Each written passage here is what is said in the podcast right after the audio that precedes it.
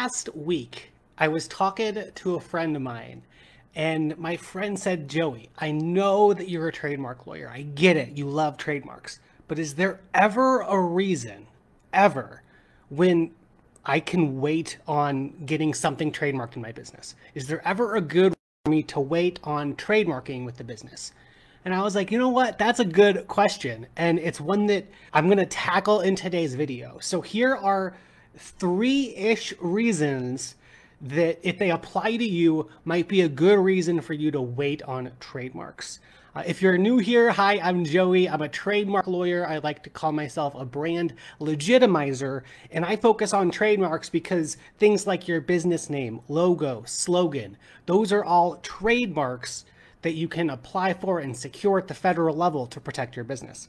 So the question is, when is it safe or smart? When are you okay to wait on trademarks? Because there are a lot of reasons to make sure you're prioritizing it. If I'm going to be honest, there are some pretty legit reasons why you're probably okay to wait.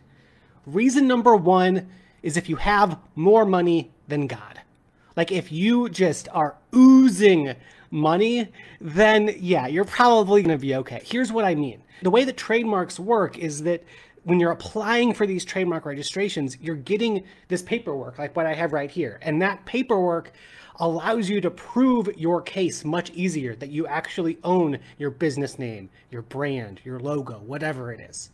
And if you don't have this piece of paper, you can still technically prove that you were the first to use your name, your business logo, all this other stuff, but it's going to cost a lot of money. Without a registration, trying to protect your brand means that you would have to say, okay, I'm going to fight this and I'm going to enter into a trademark dispute.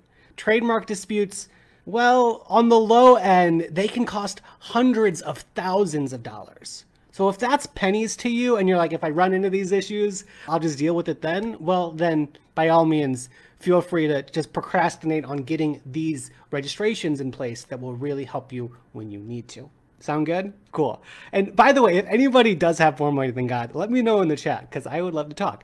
Um, but reason number two is if you are 100% a commodity in your business, meaning that there's nothing that special that stands out. Like when you walk down that cereal aisle version of your industry, if your business is actually that bottom shelf fruit O's thing that's in a bag, not in a box, whatever, like if there's no packaging, if there's nothing special, well, then you don't really have any trademarks to protect.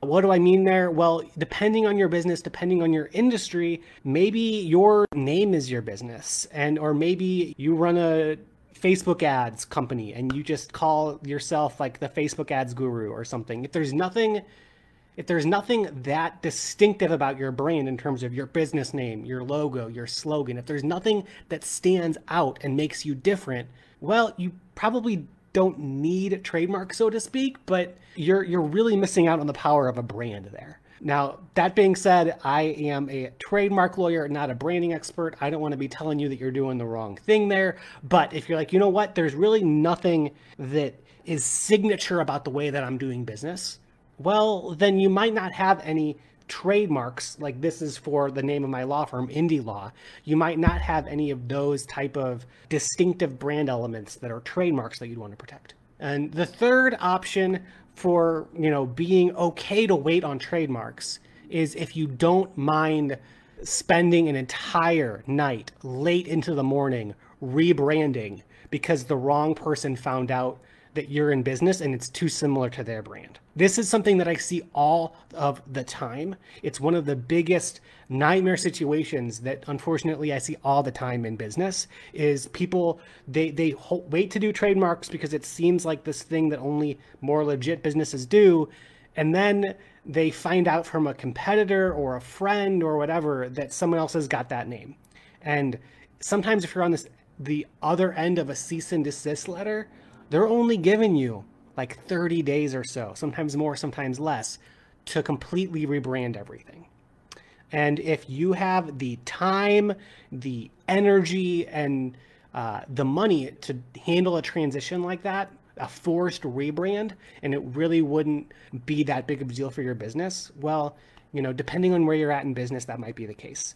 Um, but I know for a lot of the business owners that I work with, when they do run into these trademark issues, they realize that they're not just little bumps in the road, little complications that you can get over. No, it can be really complicated to completely change the name of your entire website, get a domain name, everything else, or to completely change the name of your podcast.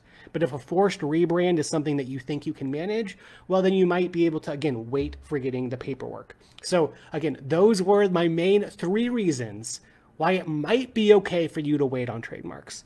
Reason number one, you're super rich. Reason number two, you're really a pure commodity and there's nothing special or different about your brand. And reason number three, you don't mind spending a ton of time doing a rebrand if and when it comes to it.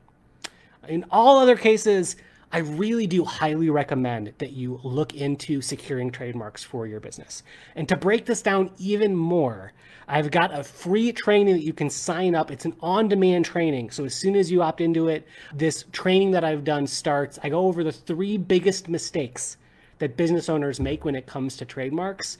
If you haven't checked it out yet, you're going to love it. And I've put that link in the description. It's just uh, indielaw.com slash training if you're watching this live or whatever, and you're like, you know what, I didn't have time to watch that link, whatever, let me know in the comments. I'd be happy to just send it to you.